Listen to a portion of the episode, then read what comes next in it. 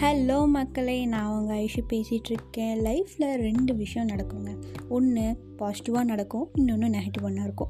பாசிட்டிவாக நடக்கும்போது ரொம்ப சந்தோஷப்படுறேன்னா நெகட்டிவாக நடக்கும்போது ஏன் சந்தோஷப்படுற மாட்டோம்? கடவுளை திட்டுறோம். என்னடா கடவுளை இப்படி படைச்சிட்டியே? எனக்கு மட்டும்தான் இந்த சோதனையா? அப்படின்ட்டு ஏதோ உலகத்தில் யாருக்கும் சோதனை இல்லாத மாதிரி அவங்களுக்கு மட்டும்தான் சோதனை இருக்க மாதிரி கடவுளை திட்டிகிட்டு இருப்போம். ஆனால் அதை அப்படியே உள்டாவாக யோசித்து பாருங்களேன். இப்போ நெகட்டிவாக நடக்கிறத நம்ம லெசனாக எடுத்துகிட்டு அதை மாற்றிட்டு அதை பாசிட்டிவ் பார்க்கும்போது நம்ம லைஃபு ரொம்ப என்ஜாயபுளாகவும் இருக்கும். அதே சமயத்தில் நம்ம லைஃப்பை ஒரு நல்ல நிலைமைக்கு லீட் பண்ணுறதாகவும் இருக்கும். ஸோ திங்க் அபவுட் இட் நான் இப்போ கிளம்புறேன். பாய்